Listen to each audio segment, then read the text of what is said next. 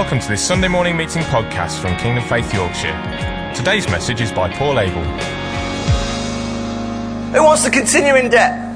No. I hope not. Who wants to continue in prosperity? Yes. Who wants to walk in health? Yes. What about if this morning I could talk to you and you could grab hold of something that would ensure, without doubt, that those kind of things are manifested in your life, the lives of your family, the lives of your friends, and the lives of your community? Amen. Would you want to listen to that? Yes. If I had an answer for that, would you want to take that answer? Yes. Because I do. I do have an answer. Last week we looked at David. Do you remember David inquired of the Lord? He did what the Lord said, and the enemy was defeated. Amen. I hope you didn't go home last week thinking the enemy's in the field. The purpose of last week was the enemy's no longer in the field because we have the victory. And David learned that if he inquired of the Lord, then he would have that victory? Right. Or did he learn that? Yeah. Unfortunately, he didn't. so, last week, quick, very, very quick recap. The Philistines are in the valley of the giants. David inquires of the Lord. The Lord says, Do this. The enemy is scattered.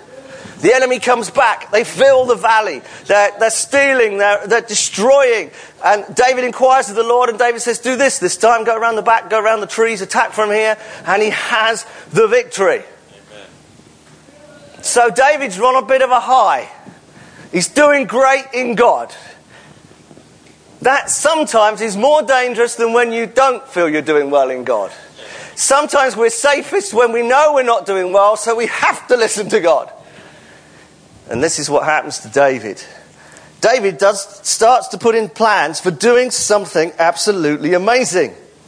Because the Ark of the Covenant, now do you know what that is? It's the, it was the gold box, basically, that God gave to Moses or revealed to Moses. It was called the Ark of the Covenant, and that, that ark would be in the tabernacle, which was the tent that God showed Moses how to construct to, to demonstrate that God wanted to dwell in the middle of his people. Now remember, in the days of Moses, you're talking about people who think very, very physically. And so God is showing them something deeply spiritual, but in a very physical way. And the box was the presence of God in the middle of the people. But through battles and through wars and through various things, this ark is not where it should be in David's capital of Jerusalem and they've got to get it back. Okay? So, David decides, well, in fact, he brings out his men and he's planned it all. He consults his uh, army leaders what shall we do? And they, they think about what they should do, and they, they realize that around them, when uh, people do something important, they do it well. They do it to a standard of excellence. And so David decides, right, what we need then, if we're going to bring this ark back, we need to honor God. How shall we do that, leaders? And they come up with a plan that they will bring it back on a brand new cart. Brand new one. Fully decorated, fully painted, top of the range, just like Ron's car.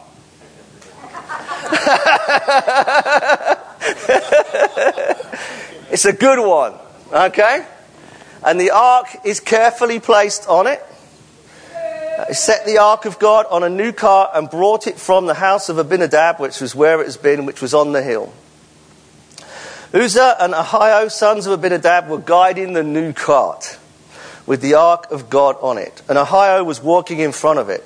David and the whole house of Israel were celebrating with all their might before the Lord with songs and with harps, with lyres, with tambourines, with sistrums, and with cymbals. It was a spectacle. The worship was great. All the instruments were out. Kingdom faithers, you'd love it. It was full on, charismatic band out there going for it. And it all goes wrong.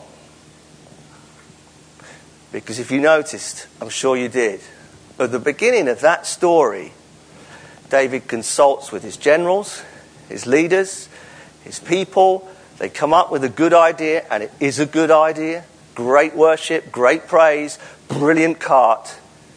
But they did not inquire of the Lord. And the word was very specific with this ark. If you remember, this ark was symbolic, but it wasn't just symbolic, it was the presence of God amongst the people. You don't mess with the presence of God. You have to know what you're doing. Sometimes we forget Aslan is dangerous. God is dangerous, if you know your Narnia stories. He's not a tame God. His power is infinite.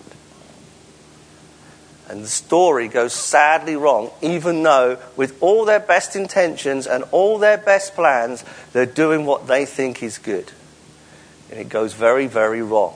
We're not going to analyze the wrongness, we'll just look at it and learn from it.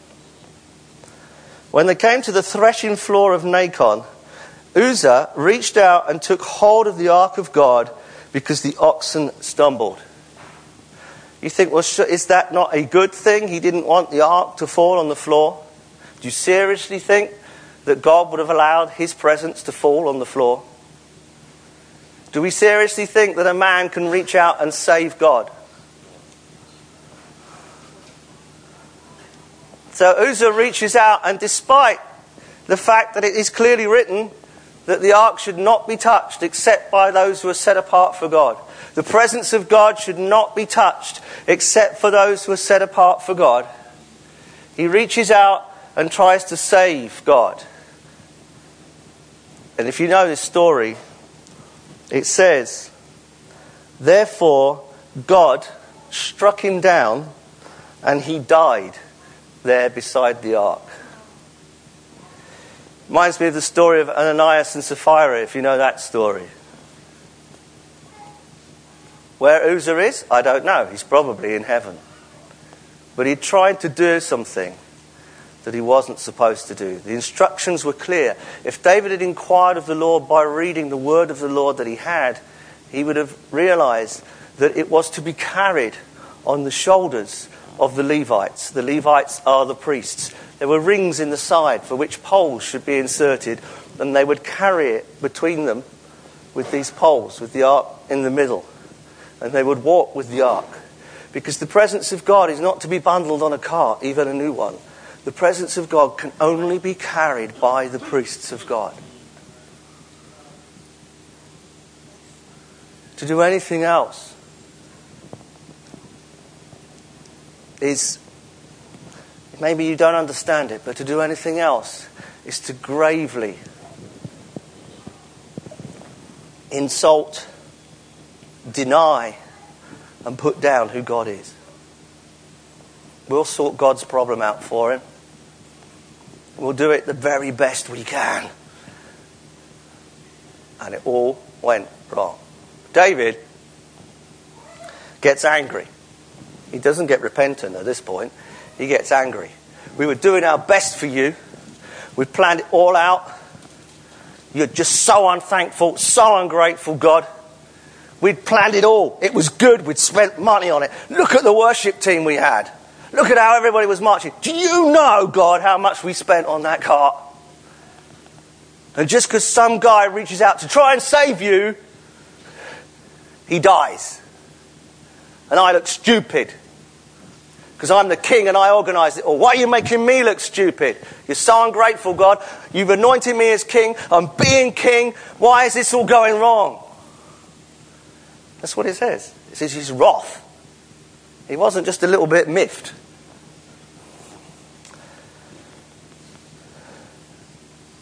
David's next step after anger, David was afraid. Not only is he beginning to realize I've done something I shouldn't do, he then begins to realize, and then I've got angry and made it even worse. And he becomes fearful. And he says, how can the ark of the Lord ever come to me? He means in Jerusalem. And he wasn't willing to do it anymore. Instead, he took it aside to the house of Obed Edom the Gittite. So some guy gets this ark in his house. The ark of the Lord remained in the house of Obed Edom the Gittite for three months, and the Lord blessed him and his entire household. You see, the presence of God, when it's not being mistreated, is always blessing. Obed Edom had just come into the presence of God because the king had left it there and he is blessed. Eventually, David sees sense. And to take the story short, because I want to go on to the next part, he goes down, he repents before God, and they bring the ark back. Uh, and you'll find out if you read in Chronicles, they do it on the poles, uh, carrying the ark of the Lord, and he sacrifices a bull for the blood. He's wearing a linen ephod rather than showing off as king, he's showing contriteness and humbleness. And he dances before the Lord with all his might. And while, while he and the entire house of Israel brought up the ark of God with shouts and the sounds of trumpets, and if you read the other accounts in the Bible of it, they have exactly the same kind of worship team, which is interesting, isn't it? They weren't wrong to have the musicians. They were just wrong in how they were treating the presence of God. In fact, the musicians were what God wanted. So, David, who's experienced these great victories over the enemy, goes straight into defeat, if you like, and one man dies because he forgets that no, how, no matter how anointed he is, no matter how much authority he has, no matter how much he can operate as a priest as well, if he doesn't listen to God, he will not experience the victory that God has for him. And what I would like to just look at is this. Uh, it, some of you would have heard me teach on this before, but this, seeing this victory in our lives, we need to inquire of God how do we see victory? How do we overcome the enemy? And we're going to look at something very specific but very related to David, I suppose. And that is this word that's up there praise. Because David was right in having all those musicians and people coming. And I find when I read the Bible, this word, that's the English word, is one of the most mis- mistranslated words that there is in the Bible. And that's what, we're just going to look at the Hebrew, the actual Hebrew words that are used that are often translated just as praise, or sometimes singing, and sometimes shouting. But very often, even the word which is shouting will just be praise. And that word praise has become kind of a, well done, that's excellent, you've done a really good job there. That's not what we're saying to God in worship. Well done, God. Fabulous job, God, with creation. What awesome God you are. Fab, God. You have my approval. Because it's no good as praising God how we think God should be praised, even with the best band. We can only praise God and worship God if we inquire of God, well, what's your plan? How do you see that working? It must be one of the most important things we do. It's our direct contact with God. And when we have this contact with God, the enemy, in whatever way he's manifest, is routed from our lives. The valley of giants is empty and the people are safe. It's not that the valley doesn't ever get full, but the valley empties when we do this. So we're just going to look at some words because we need to know what God's word is. Do you know that in Hebrews, the author writes that without faith, it is impossible to please God. But He is the rewarder of those who diligently seek Him.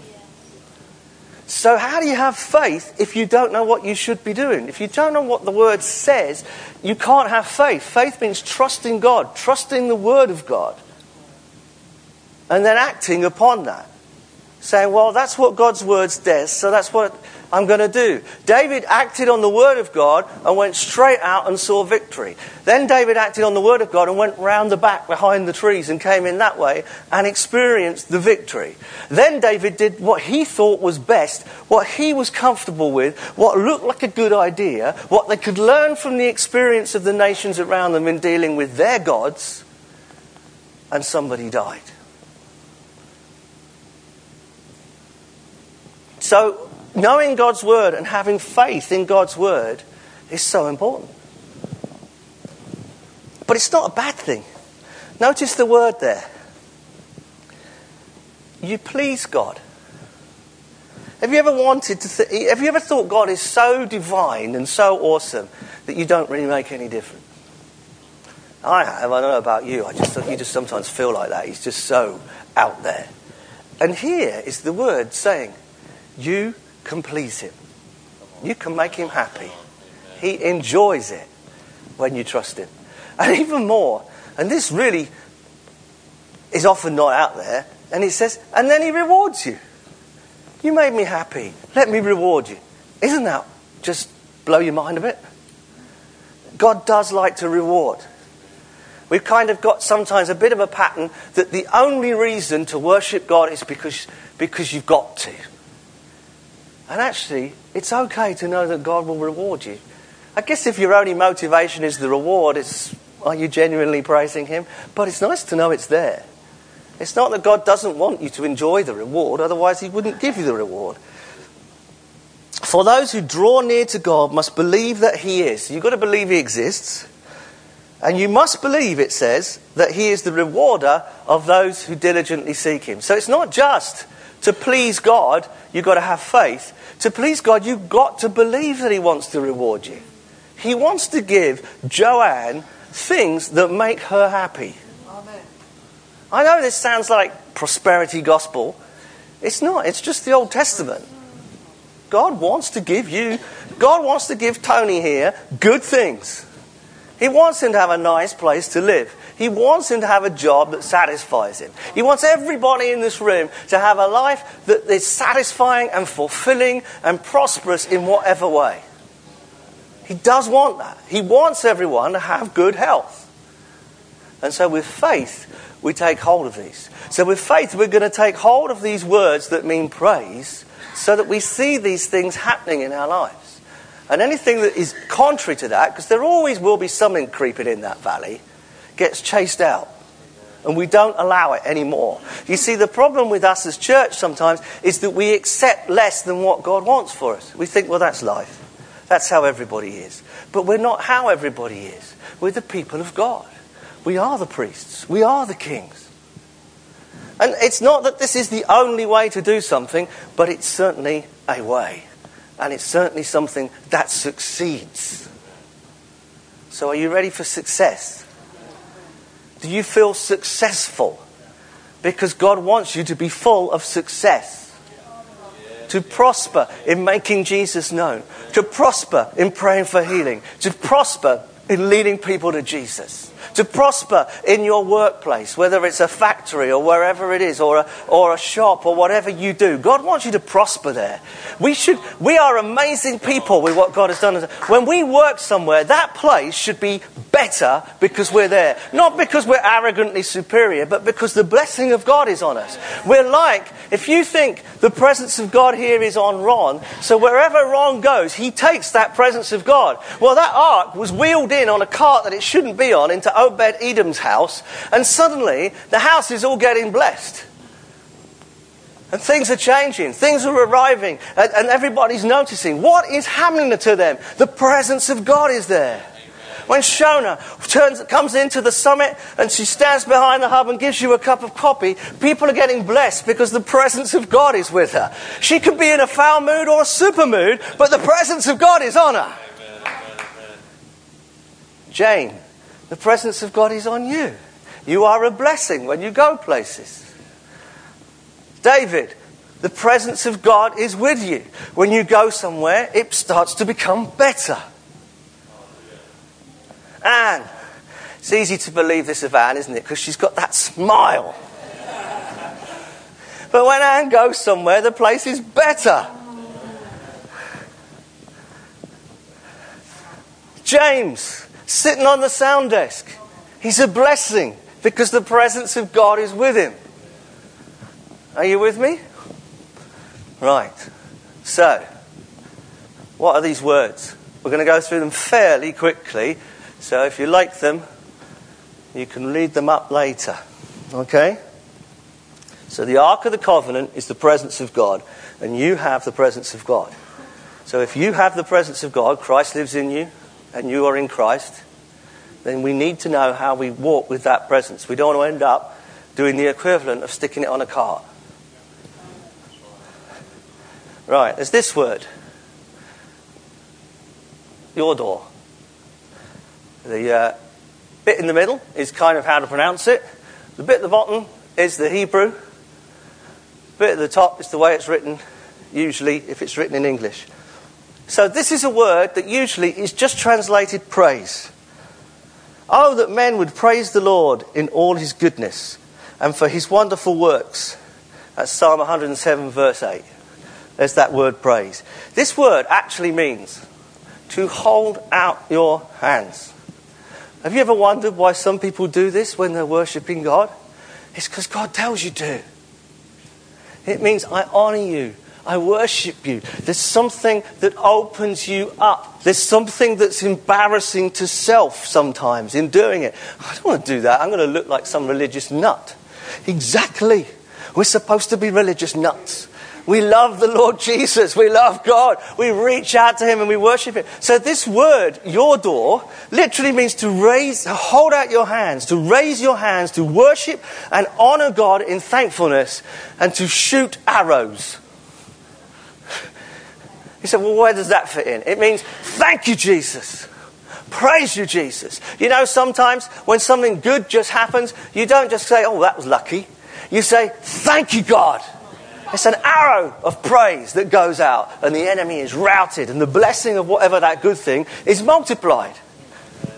Blessing is so powerful. If I come up to Joanne and say, Joanne, I bless you in the name of Jesus, something is being released into Joanne. You see, if she has faith and I have faith, we are pleasing God and releasing the blessing, and we're both going to be rewarded.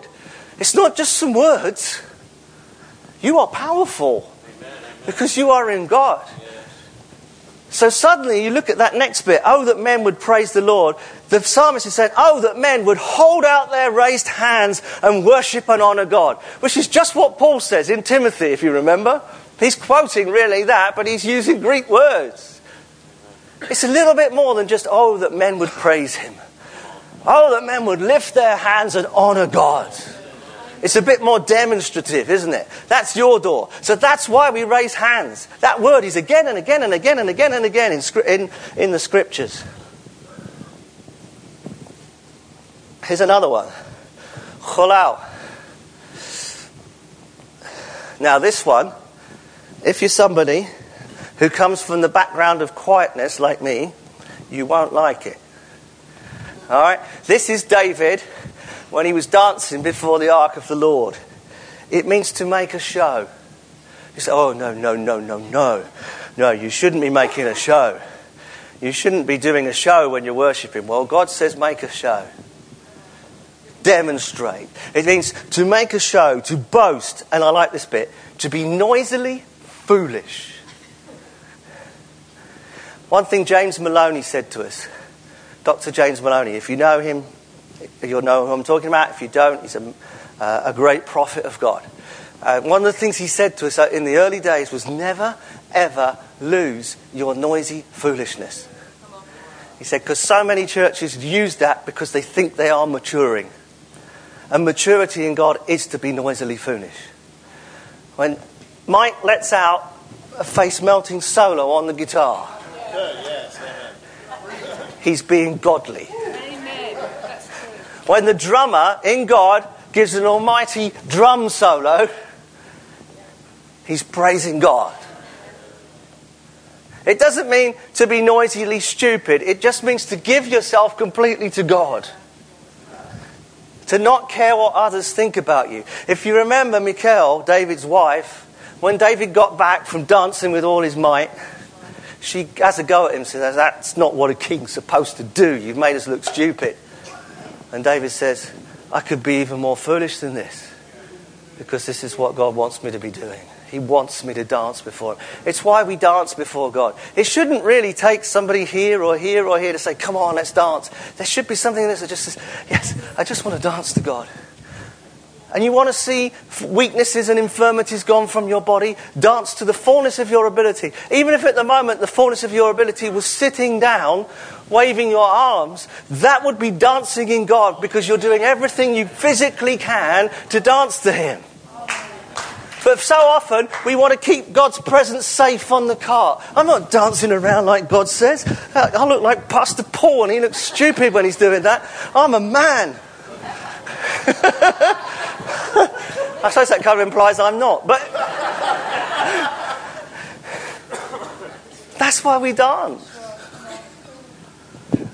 Not because it's all we should do, but because it's something that gives glory to God. Boast and be noisily foolish. Oh, and yeah, another, another way of um, cha- uh, translating the word is, is to rave. to rave and celebrate. I mean, how cool is that? Psalm 150, last one in the book of Psalms. It's all praise, praise, praise, praise, praise, praise, praise. It's this word that's used all the time. Praise ye the Lord. Praise God in his sanctuary. Praise him in his firmament. Praise him with the um, trumpet. Praise him with the psaltery and harp. Praise him with the timbrel and dance.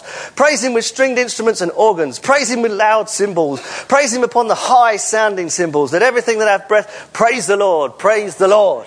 The word being used is dance, be made, but look foolish, make a show, boast, rave, and celebrate God. That is one noisy praise party happening right there. And it's in the Old Testament, not even in the New. This is before they've really discovered how amazing grace is. This is before they know they can all be priests. They can all carry the presence of God. The Ark of the Covenant is with every person in this room. And when we gather together, the presence of God is with us. This is why we're doing this now, and then we're going into worship, because we're going to remember we're going to go in with the presence of God and worship however you want to respond to these words today because you want to see victory in your life, in your family's life, in the life of your friends, and in this town. And we will not accept anything less. This is just another variation of pray until.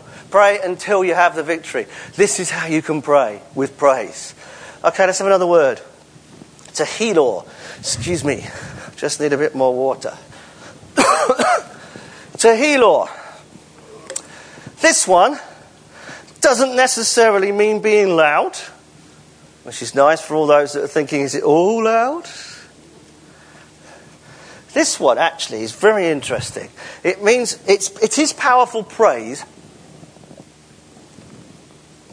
but it means to enthrone God in worship, a hymn of worship, um, announcing something excellent, giving honour. This is those those songs that you just feel, oh, God, you're amazing. That's those kind of ones. So it could be quite quiet. Oh, God, you're amazing. Or it could be, oh, God, you're amazing. It could be either. It's being, it's, it's enthroning God. And of course, as we come together, there's that like lifting God and enthroning Him because we're declaring He is worthy of praise. Tehillah, announcing something excellent. Our God is an excellent God. That's what it is. When we worship together, whether it's Sunday morning, whether it's Thursday night, those are particularly powerful times, but also if we worship in our house church, we are declaring God is powerful, God is excellent. When we worship together, this town changes. It's why it's so important to keep being part of that. It's not just a thing, oh, I should be at church. No, it's about joining in and being part of what we saw last week that army. We, we, we tend to put a very modern, we do what we feel like and can fit in attitude to things. But God is calling us to something much higher than that, much greater than that. A real, yes, God is first in my life. Not just in words, but in the way we're living. I know it's tough. I know you can go to another church and they'll just be pleased if you turn up on a Sunday and not expect much more. But we love God. I want to see others know Jesus. So I want to do what His Word says. Okay, here's another one for you. Rinna.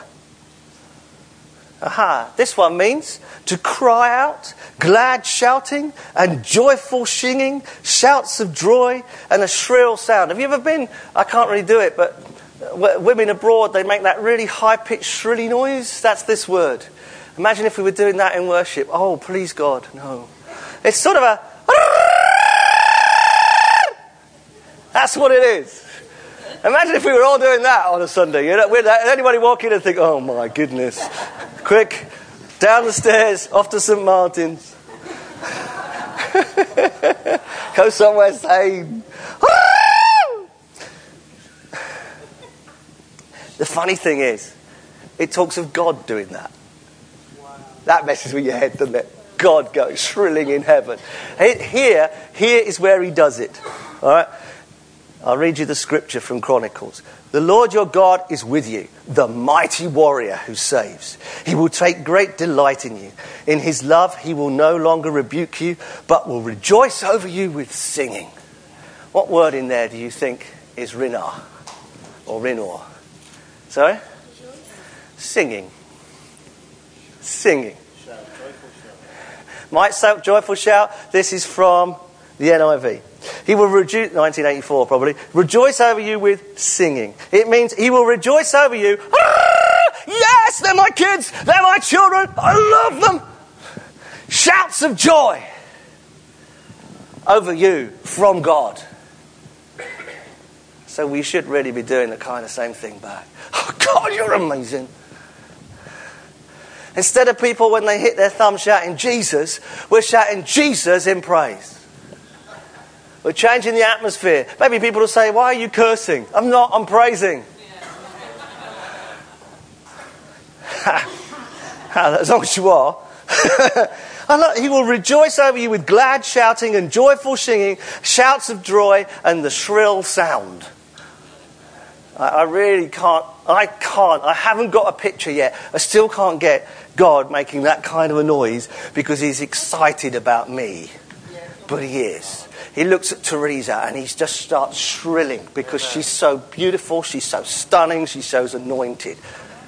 Because that's what God's like. He looks at Kath over there and he's off.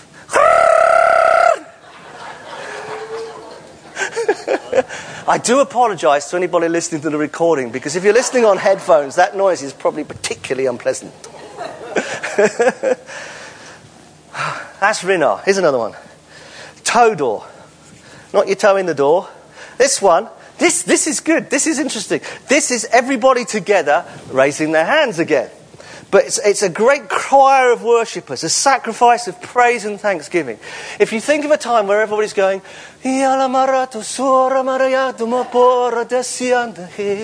when everybody begins to sing in worship together in tongues, that's Todor. That lifting God high. Enter his gates with thanksgiving, it says in Psalm 100, verse 4. It means enter his gates as a great crowd of worshippers, lifting your voices together. You know, sometimes when we've worshipped and we've just, I've said to you just, just praise with noise, just, just let a noise come out. You know, la, ah, you know, you've, you've heard it. You do it just out of context and it sounds, what? But when it's in context, isn't it beautiful? That's Todor. When it's tongues together, it's beautiful. That's Todor. Then there's Zamar. This is our this is particularly our worship team, Zorma. To strike with the fingers, to play instruments and sing at the same time. Interesting, there's actually a biblical word that means to play an instrument and sing. You can't get a better picture of that than a guitar. it's just a modern version of what they were using. But you can play the drums, you can play the keyboard and sing Zamar. I will sing and give praise even with my glory. Awaken lute and harp. I will awaken the dawn. That's the quote I've got there. To celebrate in song and music. Here's another one. Shabach. It means to address and glorify God in a loud voice, shouting triumphant praise. Do you, do you spot the theme of God's words here? It's amazing, isn't it? And how often that's shut down. Why do you think it gets shut down? So the Philistines can stay in the valley. When we're ill, sometimes the worst thing you want to do is praise. It's the thing we, have, we do to see the victory over it. Whatever it is, we can. You know, I'm not saying that you're shivering in bed with a temperature and you've got the flu, and you come into the ch- church and you start jumping around and celebrating, you might not be physically capable of that at that point. And probably if you are highly infectious and not healed at that moment, stay at home. But a lot of the time, when we're ill, this is the best place to be. But even when you're lying in bed with the flu, you can be going, Thank you, Jesus. Thank you, Jesus. Thank you, Jesus. Because you want to see the victory over it. Are you with me? That's Shabach. Praise the Lord, all you nations. Praise all of you. So, glorify God in a loud voice, shouting triumphant praise, all you nations. Borach. This one is often translated, it can be translated praise, uh, and it is in some places, depending on what version you've got. It actually means, and it's sometimes translated like it, to kneel and bless God. Often the kneel bit is missed completely. It means to kneel and bless God. Just in case you thought everything was shouting, there's this place. Have you ever knelt in worship?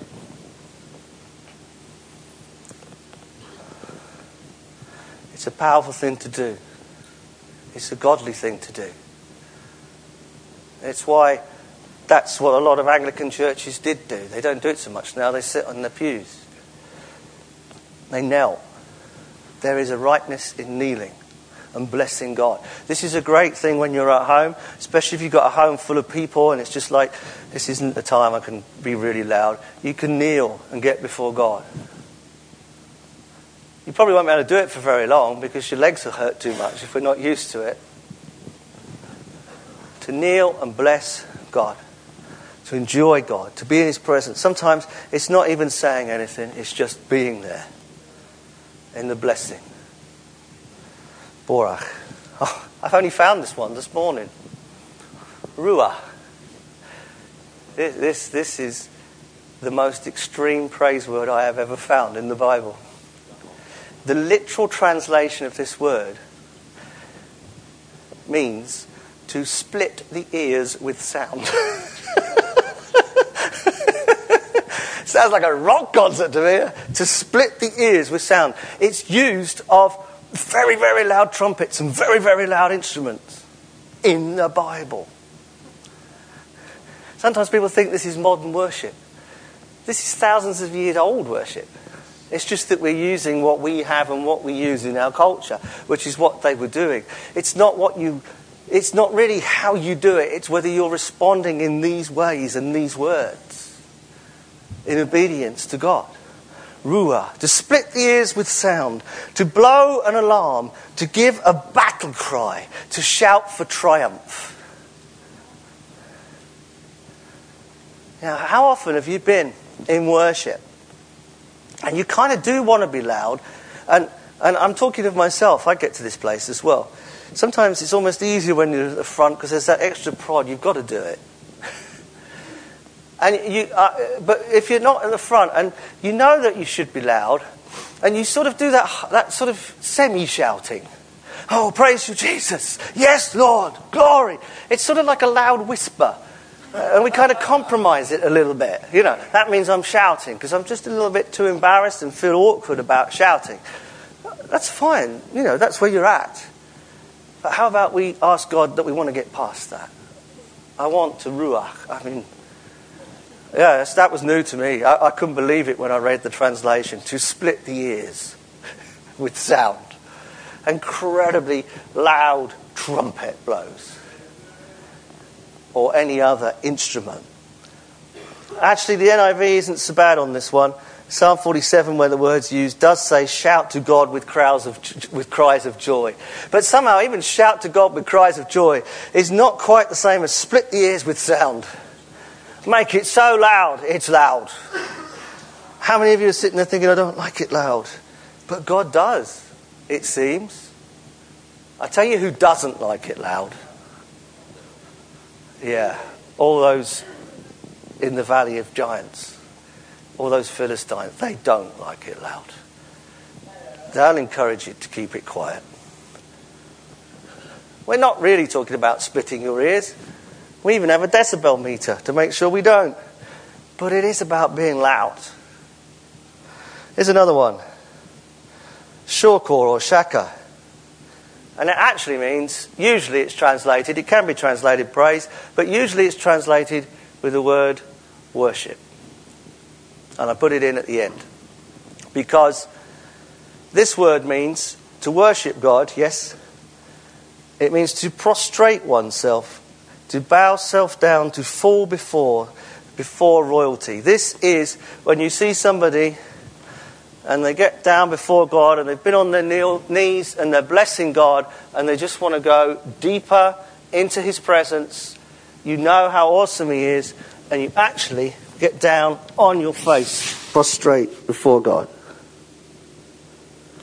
Or you stretch your hands out in front of you. And I tell you, when David wrote these words, it wasn't hygienic on the floor there either.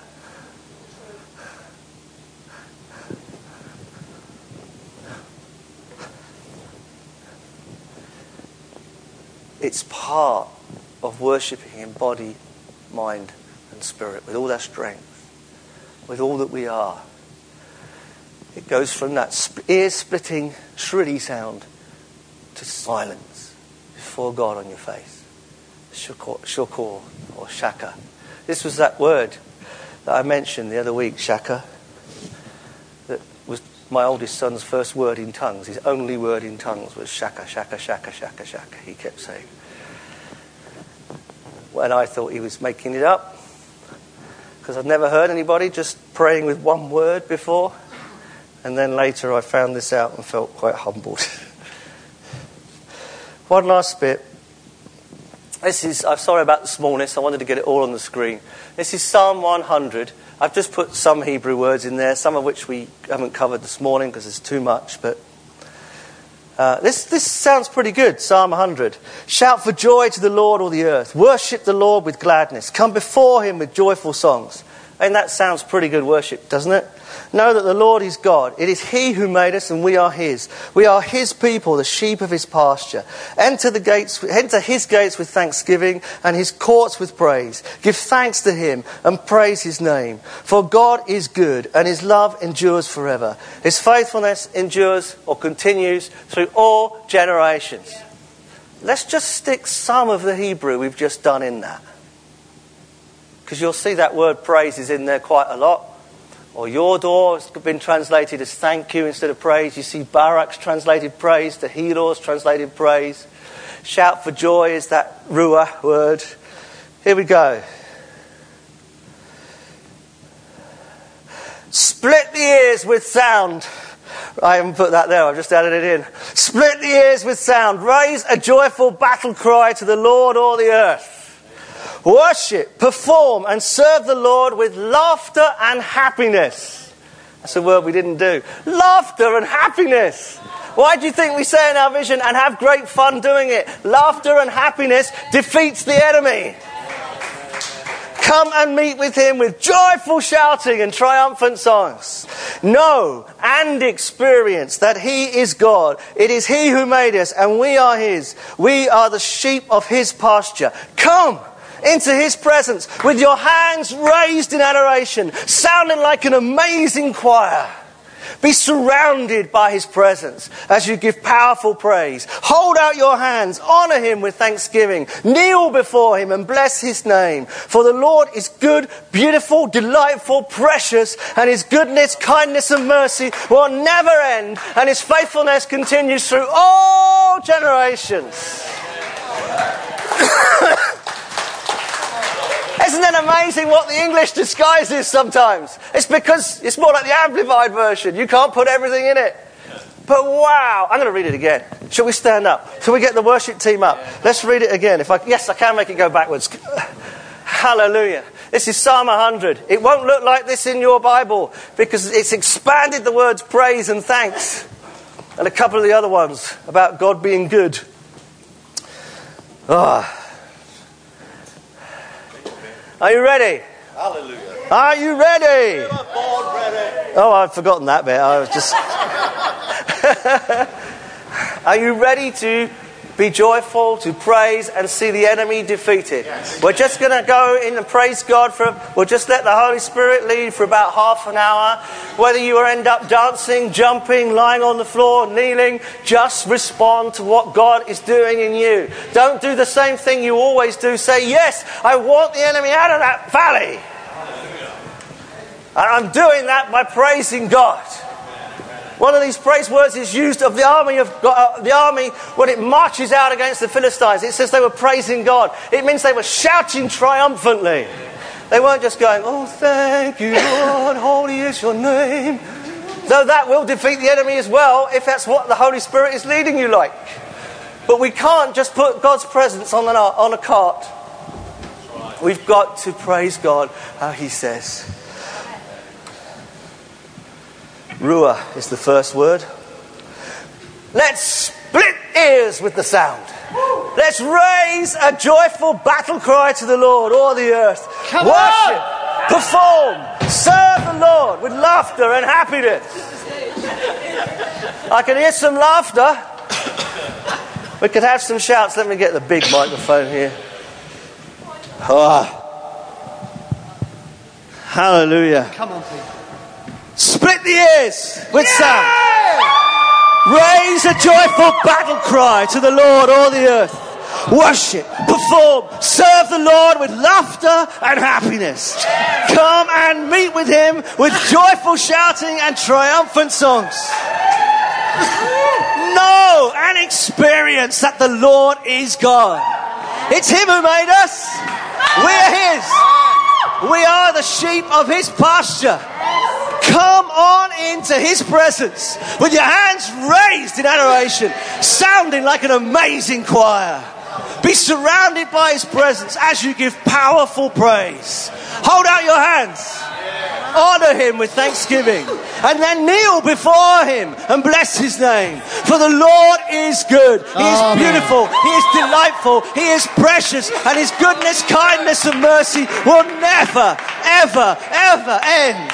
And His faithfulness continues through all generations. Hallelujah, Jesus!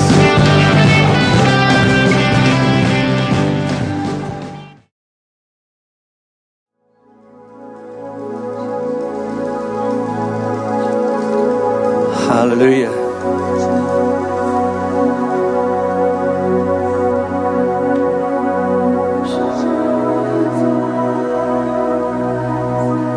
The amazing thing about the risen Jesus is that he meets with us where we are at.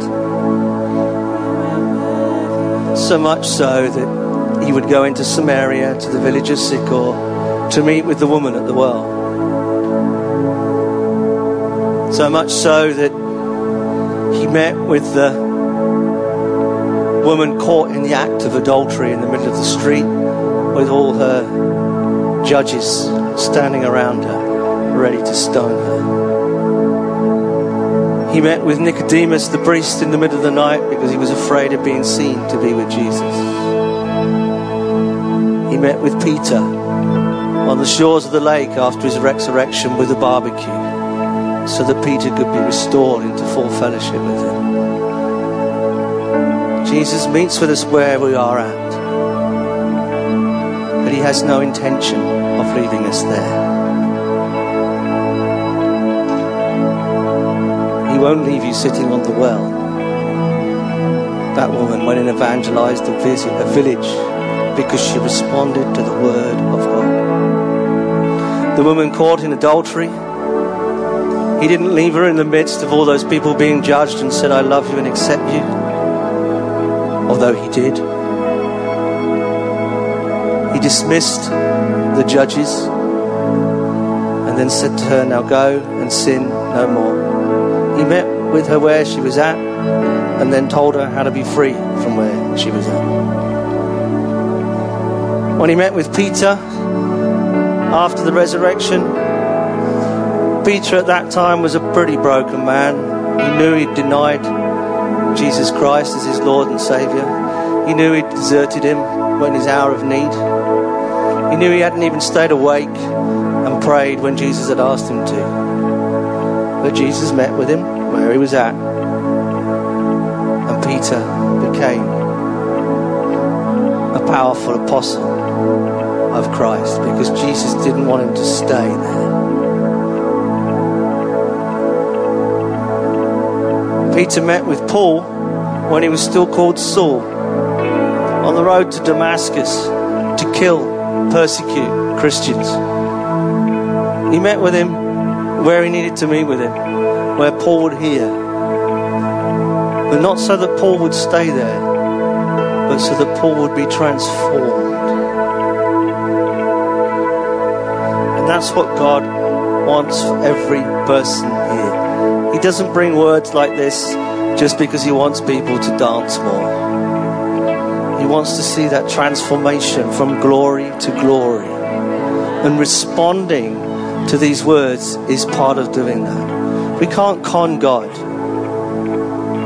We can't get on our faces before the, uh, the Lord and look like we're being holy if that's not what God's told us to do. Most of the time in worship, we just respond to the Holy Spirit.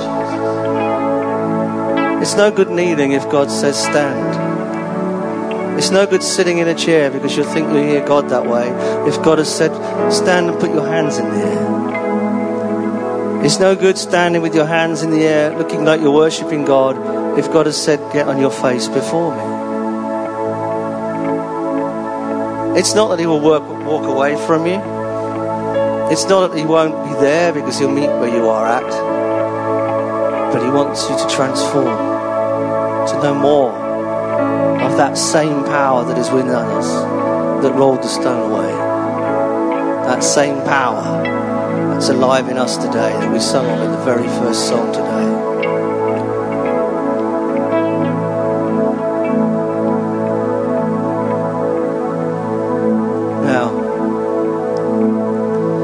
Everybody in the room, just as we come to the end, let's just do one final thing. Can we all just lay a hand on ourselves? It'll feel slightly strange, but put a hand on your head or two hands on your head. To lay hands on yourself. Firstly, speak out loud. Just speak blessing over your life and over the life of your family or your friends and this community. Know that as you do this, blessing is being imparted.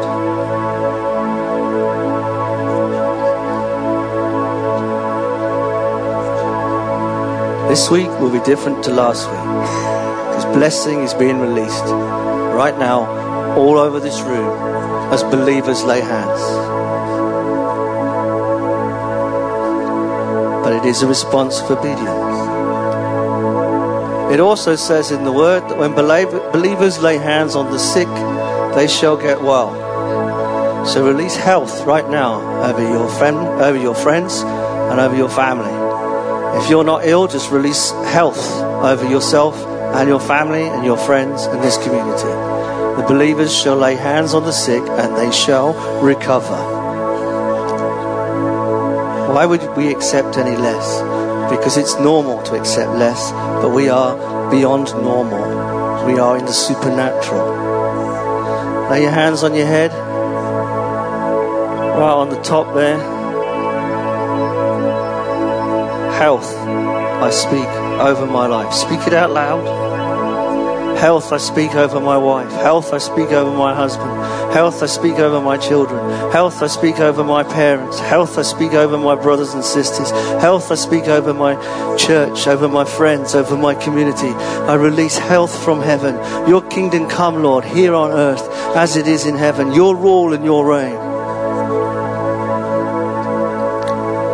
One final blessing to release. So you've released blessing generally, which means happiness and prosperity.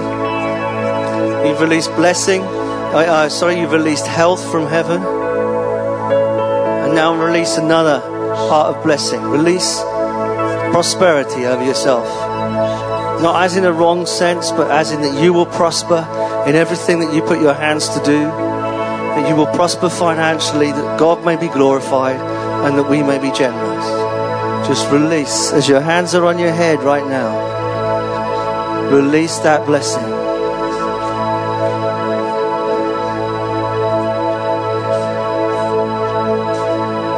This is the point where Jesus said to the woman caught in adultery, Go and sin no more.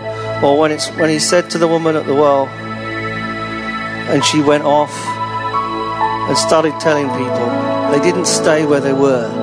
They did something. Remember, without faith, it is impossible to please God. Know that as you release over this community right now, blessing, health, and prosperity, if you're doing it expecting God to reward you and this community with those things, you are pleasing Him right now. Hallelujah. If you're not doing it, then it won't be happening. God doesn't hate you, but He's trying to move you on.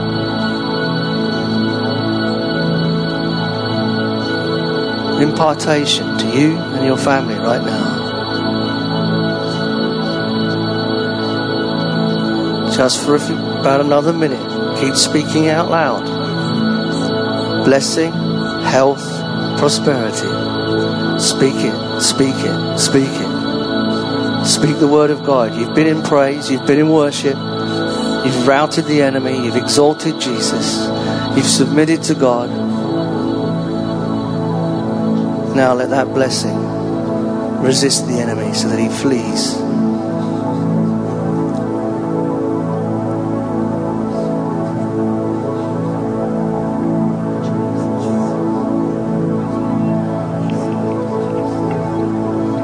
Father, I pray right now, in the name of Jesus,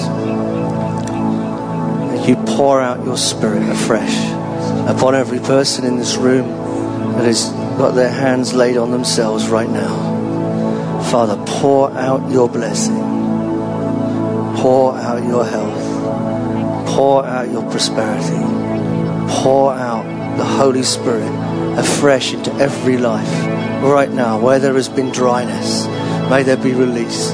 Where there has been doubt, let there be faith again. When there has been anxiety, let there be peace. Where there has been fear, let there be courage. Let heaven, the rule and the reign of Jesus, be released in every person responding right now in this room. Let heaven be released in their lives. Thank you, Father. Thank you, Father, that right now, as every person responds, you are pleased. Well done, says God your Father. Well done, good and faithful servant. You have responded.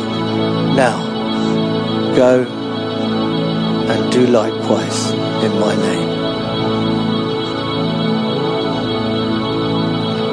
Amen.